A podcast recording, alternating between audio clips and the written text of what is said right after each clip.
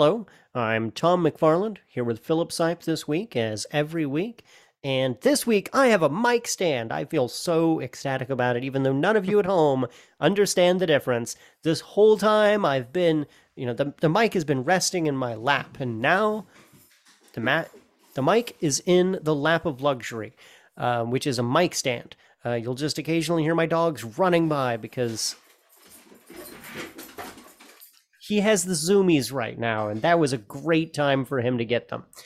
But anyways, uh, viewers will be, uh, or, or at least audiophile viewers, uh, listeners will be um, disappointed to hear that I am, I, I remain on my uh, Mir headset. Uh, you know, it's a, it's a slightly higher quality. I, it's, it's the same one I've always had, but it's, you know, it's, It's certainly better than the uh, cheapest one at Walmart or whatever, but um, you know, I don't, I don't, uh, I'm not a audiophile myself, so I, I couldn't speak to what uh, what's what they're missing, what what they're uh, missing out on or disappointed in me in or whatever. But if there were problems with my audio, I'm sorry to report that they will continue to happen, and I continue to not know about them.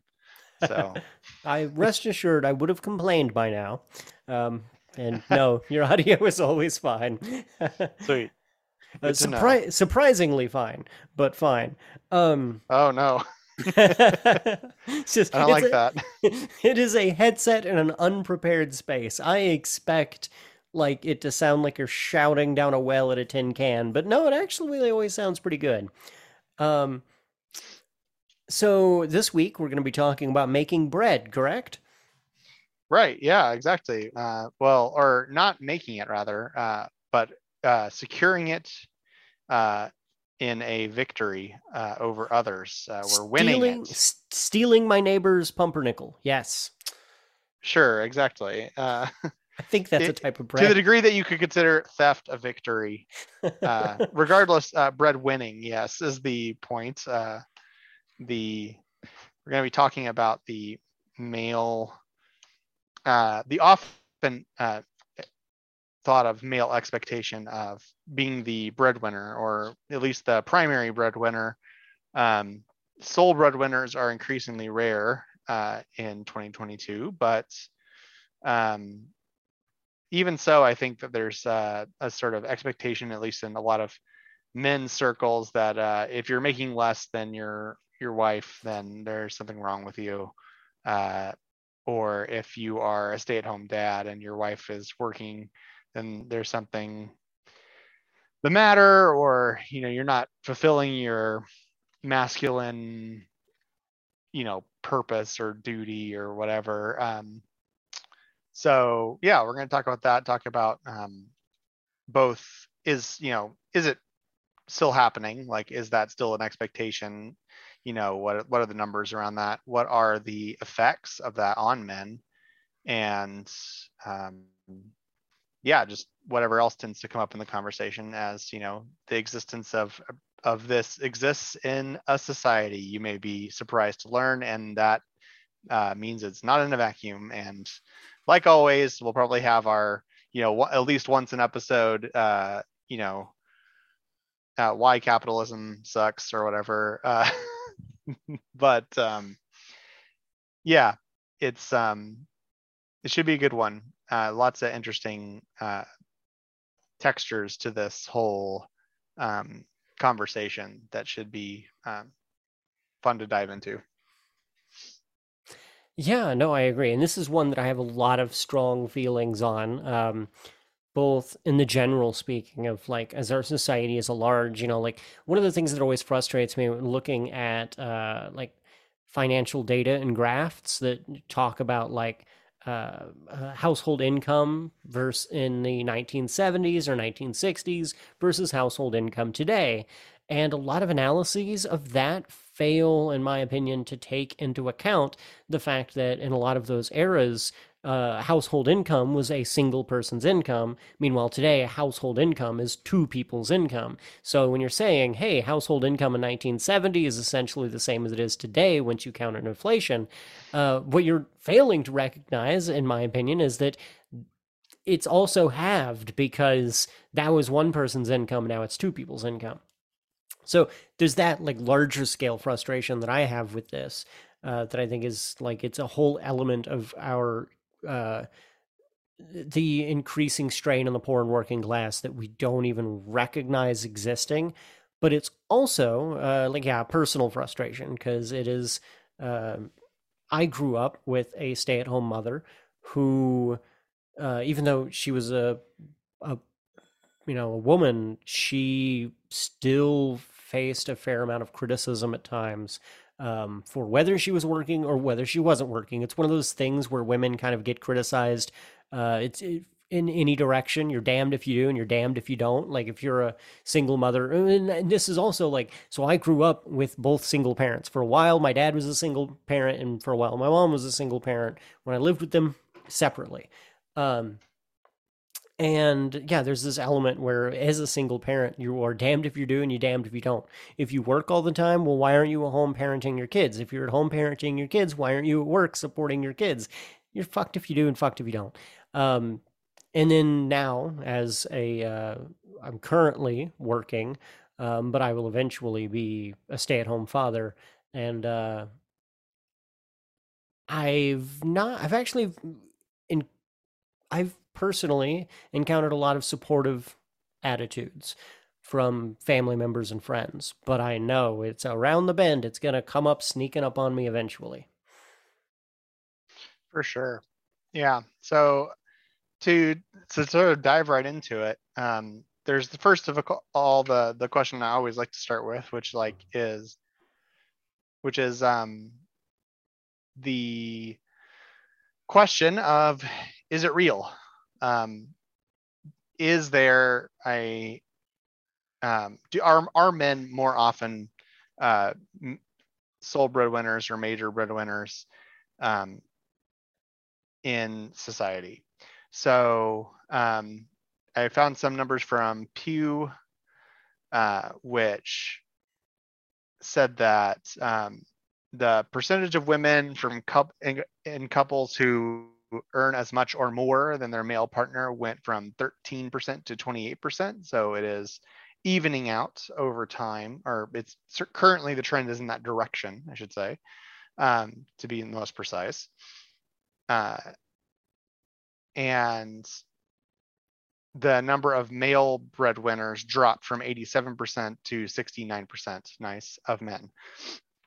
Uh, uh, so it's still very heavily weighted uh, toward men and being uh, the primary breadwinner, uh, and very much still a present uh, reality that the overwhelming majority of men are uh at least participating in the breadwinning of a family. Um to add some additional uh but you know let me step back from that and say um but then there's the open question of, is it really an expe- is this just a, a natural outcome, or is this uh is there an expectation going on here? Is it expected of men to do this, and that's why the numbers are the way they are? Um so uh in addition, Uh, the survey included um, actually it's some information about expectations. seventy-two percent of men surveyed said so they believed it was important for the man in, in a relationship uh, to be able to financially support his family in order to be a good partner.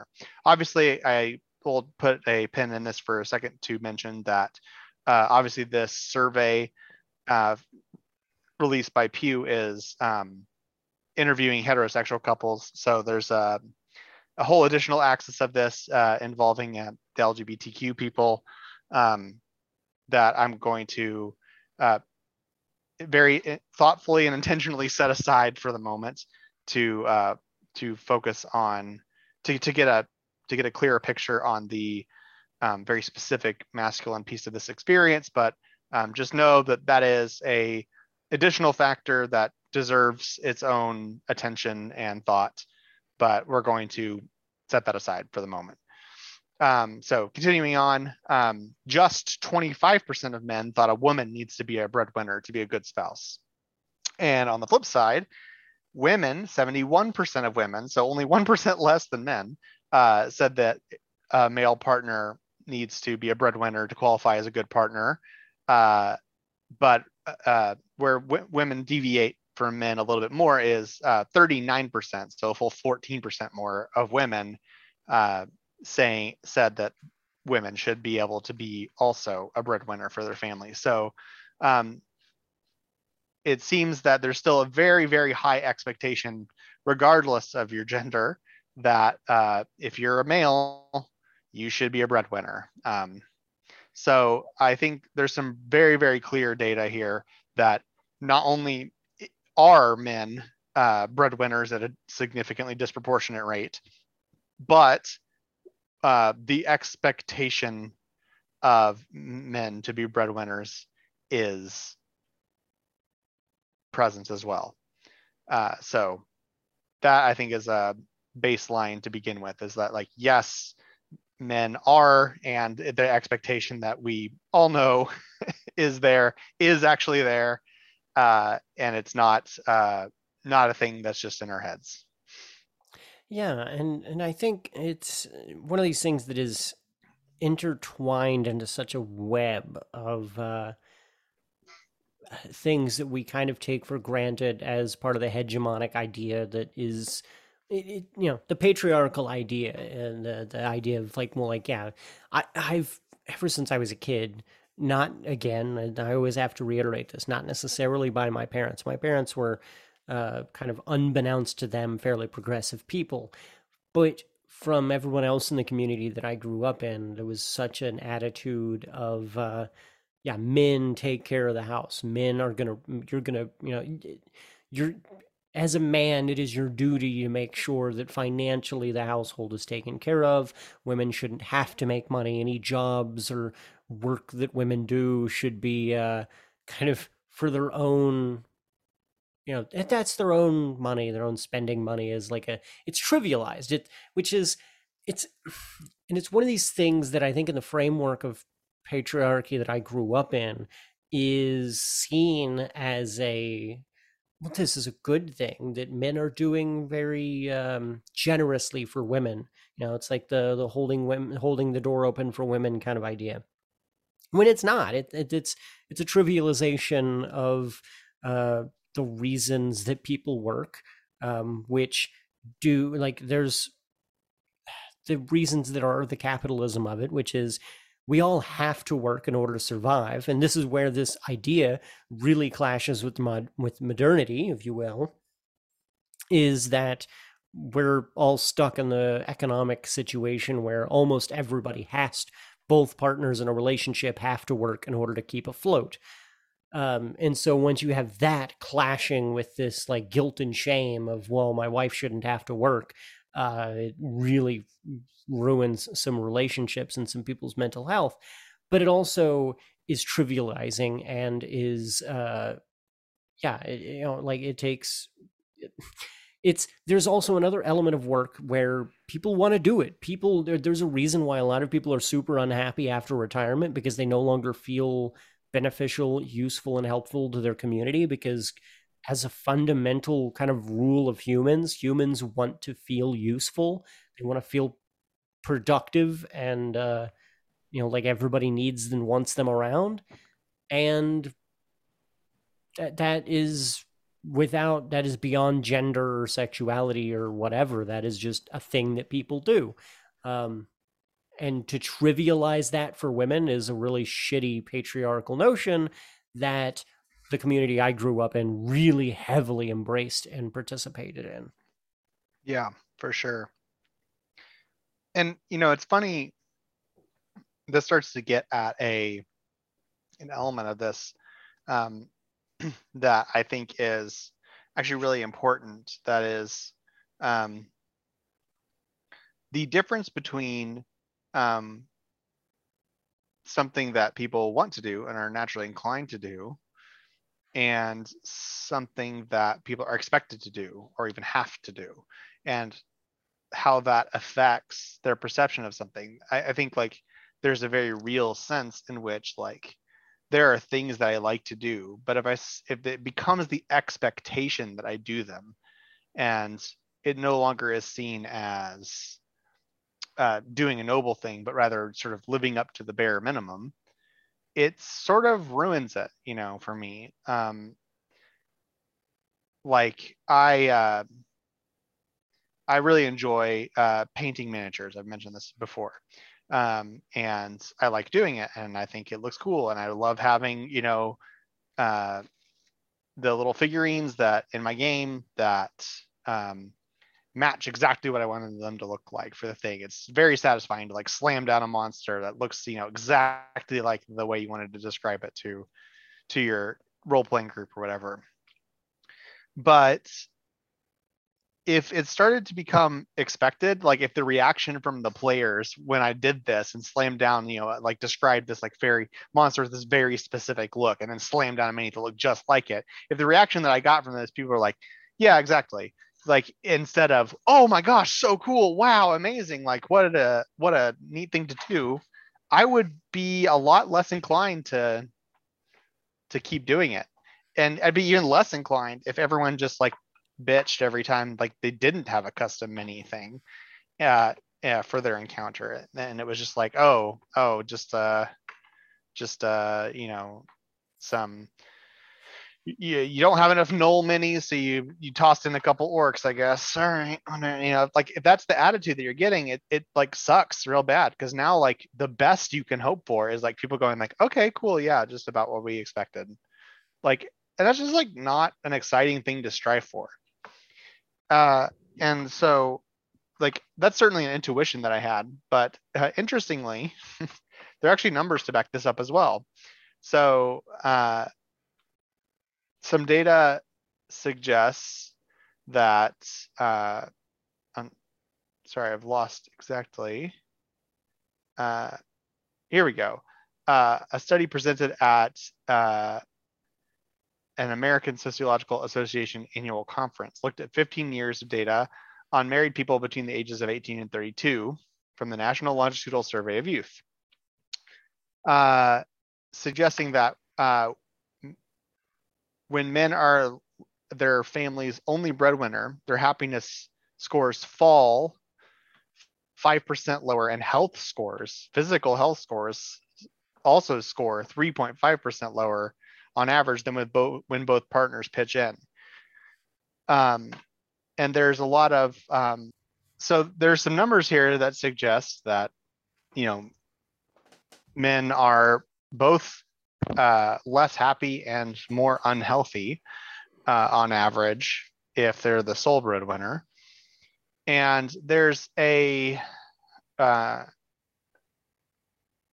you know, this that's a complicated thing. Like, I mean, people can nitpick, I'm sure, endlessly about like how do you measure happiness. Uh, although I think, you know, measuring health is a little bit more easily objective. But um, there's there's a lot of factors that could play into that. Like, um, what did they control for is a question, and um, so. You know, things like um, if your wife earns almost as much as you, are you happier and healthier because you have more money or you don't have to work as hard? Uh, but they explored quite a few possible explanations: age, education, absolute income, and hours worked per week, but nothing accounted for the differential that they were seeing. Um, So there seems to be this sense of there's an expectation imposed on one gender to be a breadwinner that is not present on the other. Um, and, you know, uh, for example, previous studies uh, have shown that men who earn less than their wives are more likely to cheat. Uh, there's some sense in which like their their identity is threatened and they're seeking to reassert it, or you know, there's just this this feeling of um emasculation that comes with a failure to be the breadwinner. And I I really do think that um This this stems from exactly the thing I was trying to describe, is like when, if if a woman um, becomes the major breadwinner, because this this dip in happiness and health is not seen in women. Uh, it's it's someone rising to the occasion, almost overcoming a hurdle, right? Like you're a woman, and there's this there's no sense in which like everyone expected you to do this. It's like, oh wow, you got a job, you got a career, you're successful, you earn more than your man despite the wage gap, all this stuff that like there's this sense of accomplishment and admiration that comes with that. And when a man does it, everyone's like, yeah, exactly, like that's that's standard, pretty normal. Um not that it, you know, like, and I don't want to give the impression here that it, like I think everyone, you know, deserves a, a pat on the back for, you know, doing the bare minimum, but I want to question that this is the bare minimum, that there should be an expectation on this, that that men do the breadwinning and that uh, women stay at home. Um, I think that this, that the expectation should be thrown out entirely, and both both uh, jobs should be ad- admired. Women, similarly, I imagine, experience this on the other side. Like when women stay at home and take care of the kids, everyone's like, yeah, okay, that's what I expected. But like when men do it, like, yeah, you get that like, oh, cool, you're a stay-at-home dad. That's awesome. Like, let me, let me uh, like, what's it like being a stay-at-home dad? You know, it's like no one gets that kind of like admiration or a shock or, you know, impressiveness when uh, you're a stay-at-home mom. And mm-hmm. so like, I think that it's just like a really clear sign here that the expectation is sort of acting as a spoiler here for the whole thing. A hundred percent. I agree so much. And I mean, that was kind of where I was, my brain was trying to go with it, is where you ended up with it. Is like, you know, I, I saw that with both of my parents when they operated as single parents. And I mean, and I, and I want to clarify here, there is a difference, you know, obviously between single parents and uh, a parent uh, in the household and a parent outside the household. Now, during the like early part of my childhood, my mom was a stay-at-home mom and my dad worked. Um, later on, my dad had some health issues and he was no longer able to work. And so, and then my parents split up. And so anyways, I spent time living individually with each of them, and uh, they were at times working and not working. Uh, and yeah, from, for my dad, um, kind of anything he did once he was a single parent was seen as a win-win. Everybody was just like, you know, when you're a single parent as a dad, everything you do is good. When you're a single parent as a mom, everything you do is evil. Um, that's just something that is like built into, I no, I'm not going to say that it's not built into our society. We build it into our society. We all actively engage in that and foster that into our society. But, Um, yeah, yeah, no, there was, there, there was so much of that that I remember seeing then. And I've experienced a fair bit of it now, even for myself, where I definitely, you know, uh, women who make the decision to become stay-at-home mothers is like, oh yeah, no, that's the thing I would expect. That's normal. That's the thing you would do. I say, you know, hey, I'm thinking about, uh, I'm probably going to be the stay-at-home parent. Uh, I get a, you know, more widely positive response from that. And I definitely have seen that with other men. I'm like, you know, being, I feel like some people kind of expect it from me because, you know, most people who know me know that I'm a very, uh, oh God, I fucking hate this word, but domestic kind of person. Like, you know, I am a, a handy person around the house. I know how to cook and clean and all of that kind of stuff. So I think like most people who know me are like, yeah, no, that makes sense. But yeah, I thought you were going to say progressive, and then I... no, I mean like that too. But uh, yeah, and I mean, you know, like one of like one of my things in media that I fucking hate the most, like it just makes me furious at T V shows and movies, is the trope of the bumbling idiot father who can't do anything. You know? Oh. Can't yeah. clean, can't take care of kids, can't have an emotional range, can't speak to anybody, is just a useless piece of shit, except for the fact that he brings home a paycheck so that nobody else in the house has to work. Um, this is a special shout out to Peppa Pig. Fuck you, Peppa Pig, okay? I didn't even know I've... Uh... You will, okay? You will. And it will make you very angry because, like, fucking Daddy Pig is, like, the most egregious example of this in, in the modern era that I can think of. Like, it's so infuriating. Like, I mean, like, obviously, I guess, like, Homer Simpson is probably, like, the, like, the most classical archetypal example of this, but I have young children, so... We, so, we don't watch The Simpsons. We watch, or not anymore. We don't even watch Peppa Pig anymore, really, because both of my kids are a little too old for that now. But I did have to watch Peppa Pig for a very long time, and fuck the writers of that show for the character of Daddy Pig.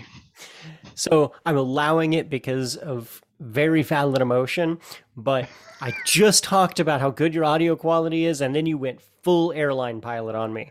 Look, I, I got close to the mic to make that sound on purpose, okay? That I want everyone to know that's very important, and the only way to do that is to get closer to the mic so that they know I'm very serious, okay? Well, we know where the emergency exits are now, but um uh, it's yeah no it, it's so infuriating, and it's one of those things that Americans are especially bad about, like observing something in a T V show or movie and then being like, yeah, yes, that's how life works. And then just incorporating that into every element of their life. It's why every guy with a gun thinks he's going to be the hero when like six special agents from a foreign country like rappel through the windows at three o'clock in the morning because, you know, they've watched too many action movies. It's we, we do this to a point where the expectation is that uh, men have no idea how to do any of the basic human maintenance jobs, like cooking for themselves or cleaning for themselves or talking to other human beings or anything of that nature. And so it becomes this thing when a man says, oh, well, I'm going to do that, he's applauded and praised to the end of the earth. Um, but if a man says... Or, you know, yeah, if a man says, well, I'm going to, uh, you know, I'm going to go to work in a grueling thirteen, fourteen hour job that I'm is going to make me miserable and I'm going to hate, but I'm going to do it so that I can bring back a reasonable paycheck so that we can survive and make rent next month and, you know, have groceries. It's just like, yeah, okay, well, that's what you better do, you lazy bum. Uh, and it's, that's the, it's, It, again, this is one of those instances where patriarchal notions hurt absolutely everyone. When we talk about, or at least when I talk about the patriarchy, I'm not just talking about the negative ways it affects women. I'm talking about the negative ways it affects men. All of this stuff, all of these ideas of uh, you have to work infinite hours and provide all of the paycheck. Um, and then now everybody's going to think you're a bumbling asshole and idiot at the same time. Is that that's... in no way positive for us, no way good for us, no way negative for us. And if you're, as the breadwinner, you end up circulating yourself more and more and more with the kind of people who hold on, hold on to those attitudes. Um, it just fucking sucks. Yeah. Yeah. Uh, it's, it's rough too. Like, I mean, like I definitely like feel it. There's this sense of like, um, like, for example, like we've, mentioned Red, Red Dirt Collective plenty of times on the podcast, uh, an organization that I helped start. And um, plenty of that work is hard. It's it's hard work, and it's mentally taxing work. It's um, it's difficult. Um, and in many ways similar to the way that the work at my job can be mentally taxing and difficult. Uh, I'm a software developer, but as a day job. Um, and there's a palpable difference between the two of those things, because when I do Red Dirt Collective work, even when no one explicitly, you know, gives me praise specifically, there's this sense of, I look at the thing that I've done and I go like, that's good. And if I didn't do that, no one else would. And people will look at that and be happy that it's done. And there's this sense of knowing that, just knowing in the background, I didn't have to do this, but I did. And that's not true for my software development job. Like Uh, sure, there's this sense like if, if I didn't do this, it's not necessarily guaranteed that someone else would have, but someone else probably would have. They would have hired a different software developer, and that work would have gotten done eventually because the business owners wanted it done, and they would have hired the people to make it happen. And there's there's this just this background reality of like, this is the expectation. No one's going to. Like if I, I know, like if I go and I brag about something like Red Dirt Collective does as an organization to at least people that are not actively hostile to the mission of Red Dirt Collective, there'll be this sense of like, someone goes like, wow, that's really cool. I'm glad that that's happening. Like, you know, great. I'm glad someone's doing that. Like there's this kind of sense of like, very cool. If I go and try to brag, like I have a day job and I'm bringing a paycheck for my family, like most people are just going to be like, yeah, me too. Or, you know, or, you know, cool. Like, where, why are you mentioning this? You know, um, in fact, weirdly, um, there's only one group I can think of that actually does go out of its way to morally praise and, and glorify that expectate that, you know, expect expectation or the people that live up to that expectation. And that's the conservative circles, like the traditionalist circles. Um, and like, I just know this from, I mean, I was raised in that environment, uh, and they're certainly still very present in a lot of places in America. And uh, like, it's not surprising then, when you think about it, for the men that do choose to participate in this sort of traditional arrangement, that they find a degree of welcomeness in those circles because those they feel this background lack of recognition. And then someone finally gives them the recognition that they crave for the hard thing that they are doing. And then they go like, well, this must be the group that gets it. This is the group that gets me, that understands me, and like has the truth in some sense. Like it's not correct. It's not the right rational conclusion to come to, but like what else do you expect? Like people should just go and like slave away like basically the rest of their lives and then like have everyone be like, yeah, that's what you needed to do, way to do the bare minimum, bud. And you're like, I gave up eighty percent of my life to this, or you know, like that sucks. Uh so of course they're going to be attracted to the groups that recognize that. Now, that's not me saying the conservatives have got it right and we should all be like them, but I do think that we should be mindful of the fact that um, just because something is the expected current state of society doesn't mean that it's easy, and doesn't mean that the people that are doing it don't deserve recognition or praise. Yeah, and I mean, it's one of the elements to me of a lot of this is the wrap up we have as a society in the the concept that a person's worth is measured in their productivity.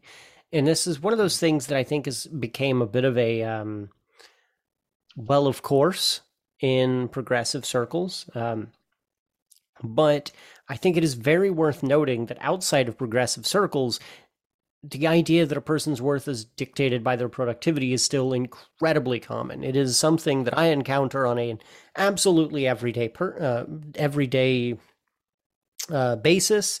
It's something I see in virtually every space outside of leftist spaces. It's just fundamental to the kind of the the fabric of American culture. It's the reason that uh, Americans have hatred towards unhoused people, is because unhoused people are seen as uh, unproductive. Well, they're not doing anything for society, so therefore they don't deserve to live.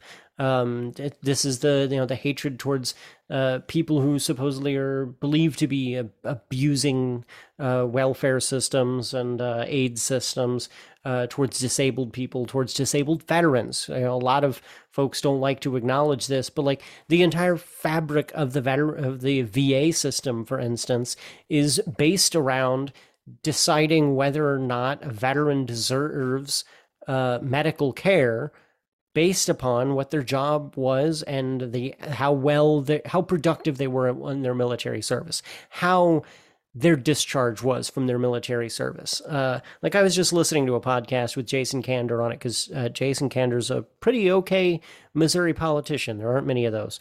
Um, and he like he was discussing um, a veteran that he had experience with who um, he had three D U Is while he was in service that happened between his three deployments to Afghanistan. So this veteran was dealing with P T S D, got very drunk, and got behind the wheel of a car three different instances during his service. He was dishonorably discharged. After that dishonorable discharge, he sought health. Uh, he, he sought medical care for his P T S D that led to him getting drunk and behind the wheel of a car three different times. He was denied. He's denied V A service because he has a dishonorable discharge.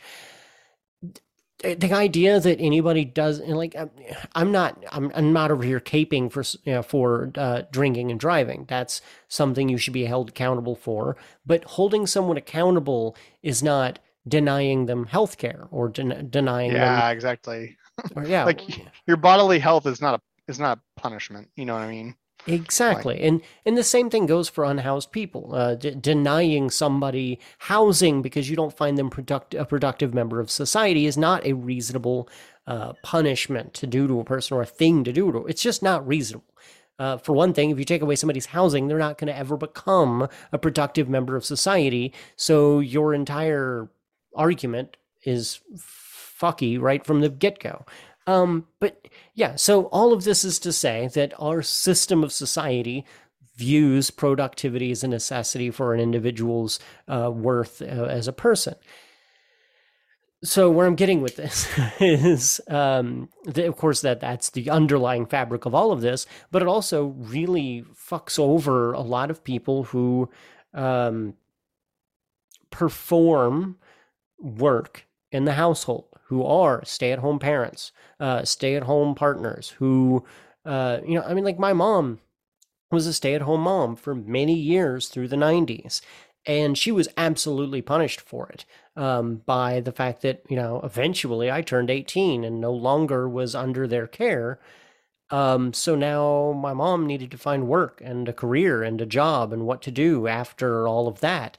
And congratulations, you get to start over because you have no resume now. You've been doing, from the view of capitalism, you've been doing nothing for the past eighteen years. And nobody who is a stay-at-home parent uh, would take that statement sitting down. uh, yeah. Oh, you know, you've been doing nothing for eighteen years. Well, fuck you, buddy. I'll show you what nothing is. Uh, but that's exactly the way our society views uh, that. And it, yeah, so it's this whole fabric of productivity, breadwinning, um, and what is considered productivity in our society is all completely defunct and broken.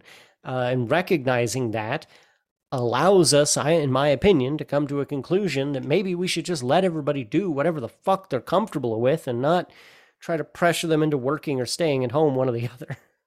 And I think yeah. that's where a lot of this bad, uh, not bad data, I'm saying a lot of this data that shows negative outcomes, I think that's where a lot of that is coming from. People are getting pushed into doing a thing that they don't want to do.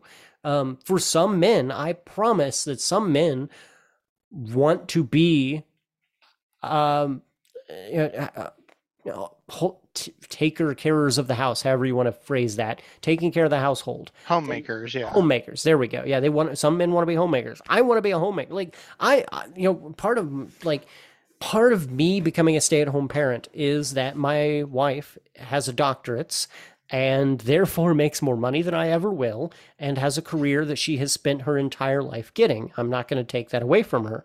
But also part of it is the fact that, you know, I'm thirty-three years old. I've never worked at any place more than five years, usually more than no more than two years. And I've been working since I was fourteen. Uh, there, I've now, I cannot conceive the idea of retiring from any place of employment I've ever held without just wanting to. Like, my brain goes bad places when I think about the idea of that. It is unsavory. I have, the workplace isn't for me, honestly. Um, and it's taken me thirty-three years to figure that out. Uh, the idea of being a parent, taking care of the household, and being a homemaker is in every way infinitely better to me. Uh, I know it's an enormous amount of work. I know it's just as much labor. I know it's, if anything, it's probably going to be more labor with a baby in the house and everything else, but it is, it's mine. Like that's, that's mine to do with, while otherwise my life always belongs to someone else, and that bothers me. That being said, there are other men and women and people who don't want to do that, who want, just like I just said, my wife fought from the time she was twelve to have the career that she has.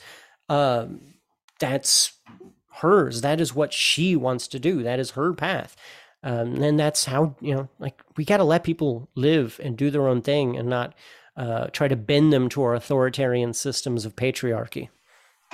Yeah. And people will be so much happier about it. And like, in what I think, like, and I know we kind of keep going back to this point in some ways, but like in, in a way that's actually like kind of counterintuitive, like, um, you know, a lot of the times when we talk about like, um, gendered expectations and gendered like issues, you know, the, the thing is like, oh, well, women can't do this, or men can't do this, and men or women would like to do this, and so like letting them do that would make them happier. And it's like, okay, that's obvious, kind of in like a very basic way, like, yeah, I get that or whatever. And, you know, people have arguments about it or whatever, but like the the the through line there is fairly clear. It's like, person can't do thing they want to do, let person do thing. This one is actually like weirdly um it's almost like a, a accident of of doing pushing a gender e- equality angle here, is that like it'll make everyone happier, not because they'll be enabled to do a bunch of new things that they can't do, but rather because the expectation of them being forced into that is gone. Now, even if they choose to do it, even if, you know, um, even if like some of the right wingers are just like right, and like you end up with like mostly still men in the workforce or whatever, and nothing changes because this is the natural inclination of men, like even if that's true, removing the expectation would, would still solve the happiness problem, would still solve the the the, the mental health and the physical health issues, because like there wouldn't, like when men chose to have their career, people might go like, I mean, that's pretty typical for a dude, but like, cool, like, great job. Like, that's uh, uh, a great thing to do. No one's making you do that. And, uh, you know, someone's got to do it, and you're doing it, and good on you for that. Like, there would be that kind of feel to it, instead of this feel of like, well, yeah, of course you did that. What else are you going to do?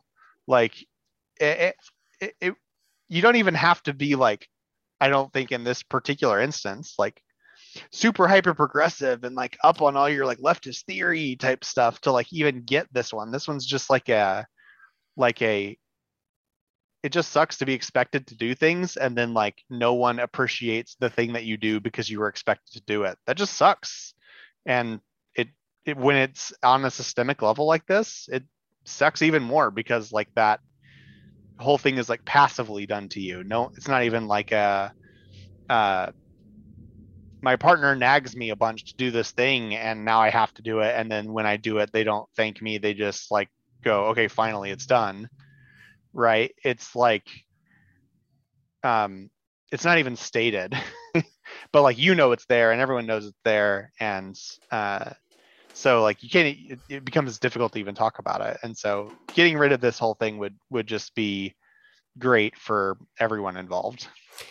Agreed. And there, so there's this entire concept too that exists of bullshit jobs. The idea that uh, American capitalism is rife with jobs that aren't, they don't do anything. They just like force people to work, and they're jobs that you go to and you accomplish nothing. You're like, why the fuck do I even exist here? I'm just pulling a paycheck. A lot of people had these. I've had several of them. My last job was one of these.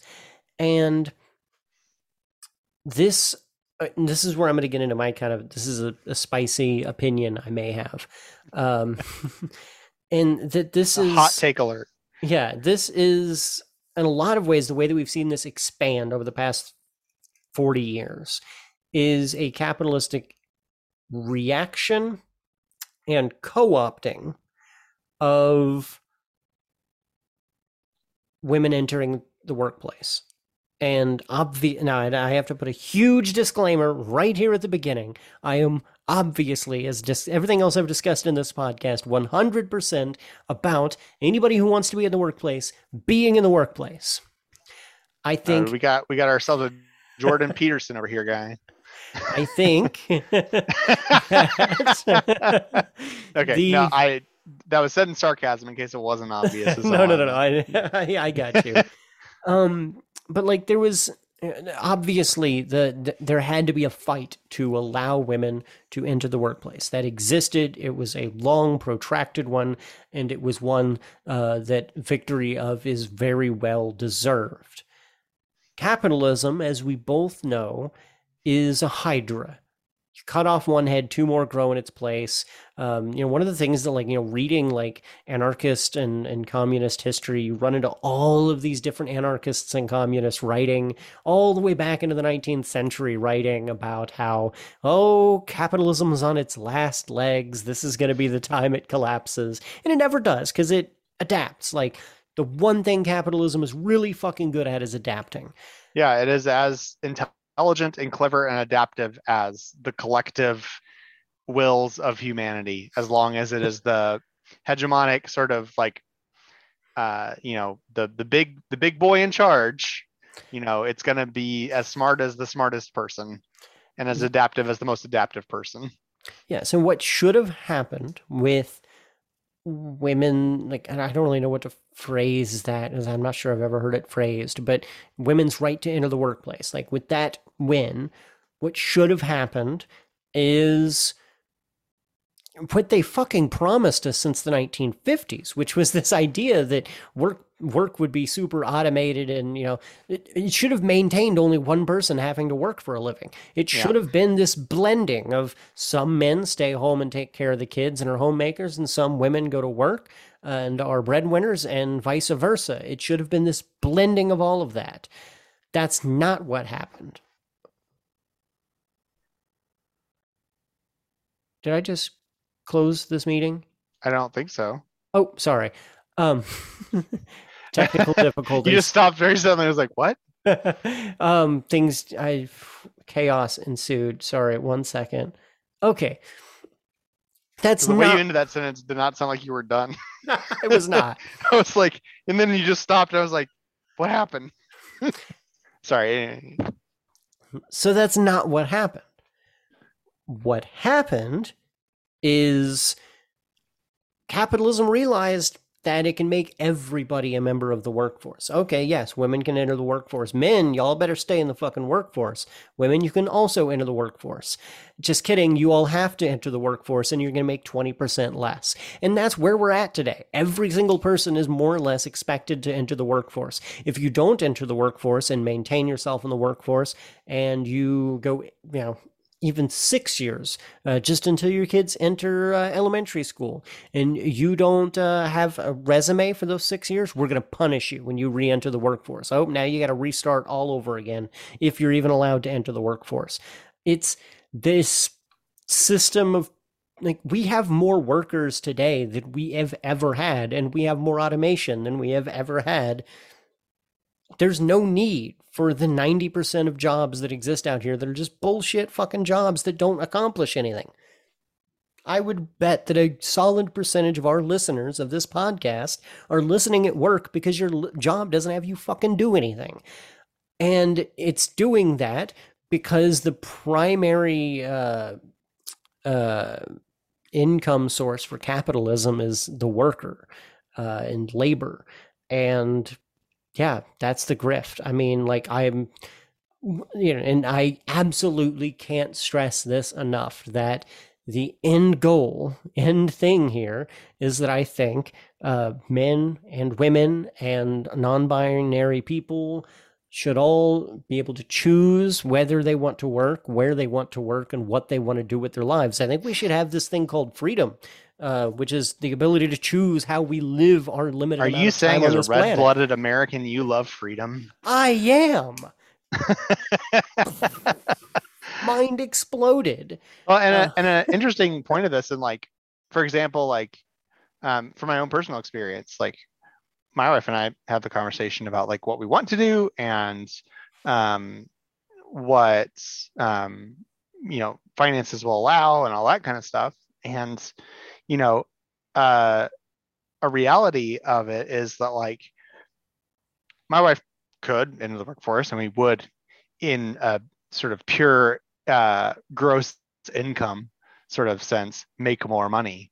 But the overwhelming majority, if not the entirety of what she would make, is going to go to one place, and that's childcare. Like, which which goes to show you that capitalism has adapted in a beautiful way. Like, women start to demand, like, I say a beautiful way in the sense of its elegance, and from an engineering sort of perspective, it's beautiful, and like a very clean way, maybe I should say. And then they go, oh, cool, that's fine. Uh, you guys can go ahead and enter the workforce. We'll just create an entire market of childcare because all these children are still going to need to be raised. And you guys were doing that for free, which we loved. But instead, uh, we'll just pay you the amount of money that you'll need to then pay to the people taking care of your children. And boom, we're in the exact same place. Uh, thing is done. Uh, and now we've just got uh, a lot more workers creating value. Like, it's not, uh, uh, it's not a problem. Uh, just this very clean solution. And that's that I've heard that story hundreds of times, people just saying like, yeah, well, you know, we talked about like doing, you know, where we're both working or whatever, but then we realized that like, you know, all their salary was going to uh, go to childcare anyway. And it's like, well, what's the point? Like, you know, might as well be raised by your actual mom or your actual dad, because um, why go do a job and a career unless you're like really the only people that I know that do it anyway, despite that, are the people who honestly are just two very career driven people, neither of whom feels like they would be a good candidate to stay home and raise the kids all day. And in which case, like, that's valid, but like, it's certainly like not uh, resulting in a, a, a you know, the sort of promised paradise of like, oh, now maybe, you know, two people can work, but you each work twenty hour weeks. And now uh, you make as much money as you did before, but you have so much more time to spend with your family. And then soon automation will replace all of this and we will all sit around and the robots will bring us our food.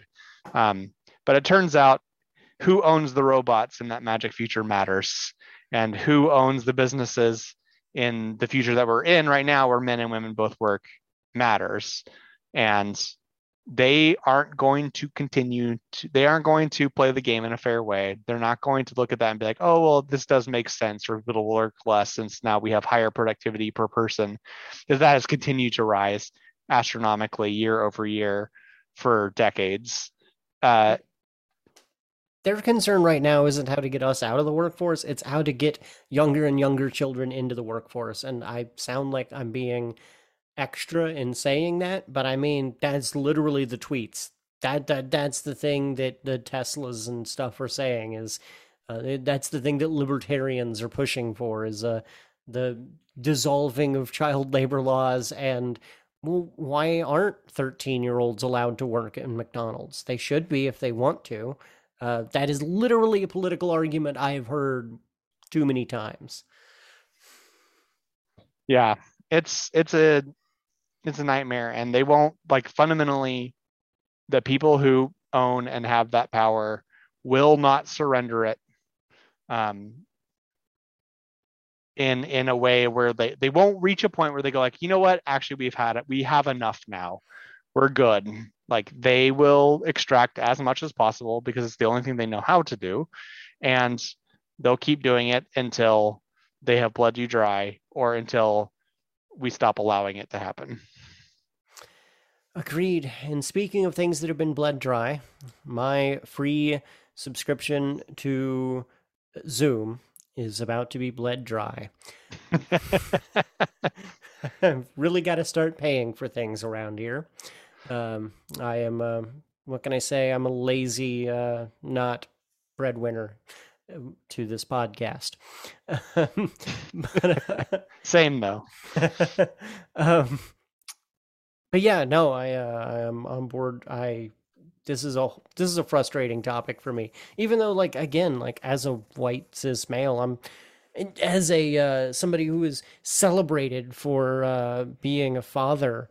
I am still like frustrated. Like I, I end up feeling a lot of guilt over this one. And uh, that's a thing to talk about in the future. But yeah, this is a hot topic. This is an important topic that I think affects pretty much all of the men I know. And uh, yeah. Thank you all. Thank you for bringing data and information and uh, a lot of insight to this, Philip. Yeah, of uh, course. Thank all of you out there for joining us. Uh, we are back. We're going to start doing these weekly episodes more and more in the future. Uh, so yeah, thank you all for joining. Oh, uh, of course, check out Red Dirt Collective. Check out all your local organizations. Organize, find a co-op, do some cool stuff. Um, organize, organize, organize, because you haven't heard it enough from every leftist you know. Thank you all for joining us. Have a wonderful morning, afternoon, evening, or whatever time of day it is. Thank you.